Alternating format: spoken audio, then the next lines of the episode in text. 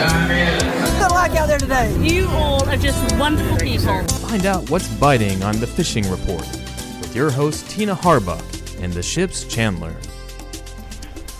Howdy, howdy. This is Tina Harbuck with the Destin Log. I'm talking with Pete Wright at Ships Chandler today.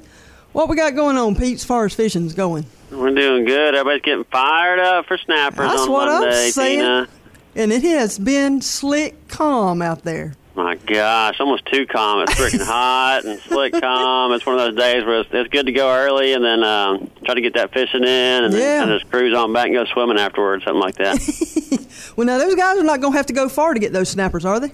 No, it's been good, great here close. All these public wrecks, people always overlook our public, wrecks that we have within, 15 miles of East Pass. Yeah. And they hold a lot of fish. And, of course, after a while, after the first few weeks, it might get picked on a little bit. So you got to scale your tackle back down to using, 60 and 80-pound leaders, go back down to, 50-pound. And if they get finicky then go to, 50-pound fluorocarbon and just try to keep it small and use some, try to spend some time catching some good live baits.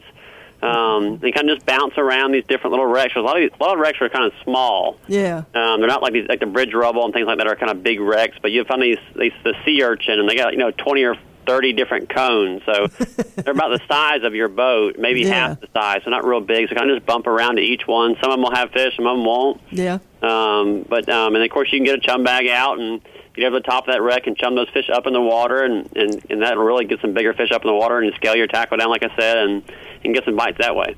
Well, now, what's the best kind of bait to use, you think? I'm a big live bait guy. I like herring and cigar minnows. That's the best stuff.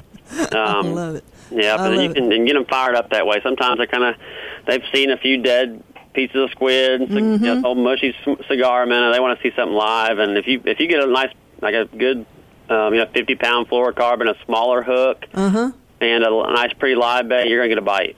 Yeah, that's what I'm saying. I know right now, it's been open for the federal guys and that kind of thing, but, man, you recreational guys, you need to get out there Monday morning as soon as you can, because the bite has been good. A lot of fish being brought in. There's still plenty of them out there, though. Don't fret. There's still plenty to go around, I feel sure. What else we hearing out there, Pete, that you've seen? This has been pretty, there's catching a few mingos still, same type deal on these public stuff. A little smaller fish, but they're legal. So they're kind of two hooking that type of stuff with, shrimp and squid. And they catch a few mingos, a few pogies, but there's been a bunch of jacks still on all these inshore wrecks, and then about 50, 80 foot of water, and it's tough to, of course, you can't keep right now anyway, so they're fun to catch. Oh. And the king mackerel have been good too. Now it's usually king mackerel has been it's kind of an early morning bite for the most part, but really all the guys running out of the shop, they're doing just as good or better up in the day from like 10 to 2. So don't give up on the mackerel just because they're not biting there at first thing. Go mess around, do something else, and then come back to them and try to catch a few mackerels. Well, now, are they trolling live baits for those, or what are they doing for the king mackerel? Yeah, I mean, there's some of the guys, if you have a tough time catching live bait, we have the lures here, but we use about a 6-inch crystal minnow. It's a smaller hard plastic lure. You can troll it behind a planer or troll it behind a trolling lead. Yeah.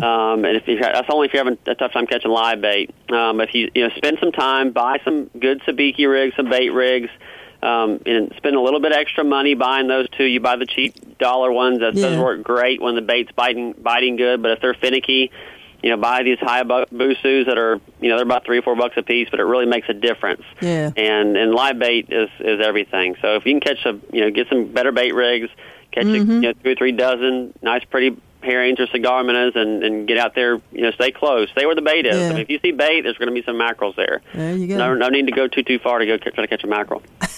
I hear you. Well, listen, Pete, I appreciate you chatting with us today. And, folks, get out there. Get ready. Get your lines ready to go on Monday. Drop them. That's right. Get after it. We'll talk to you later, Pete. Thanks. All right. Bye-bye.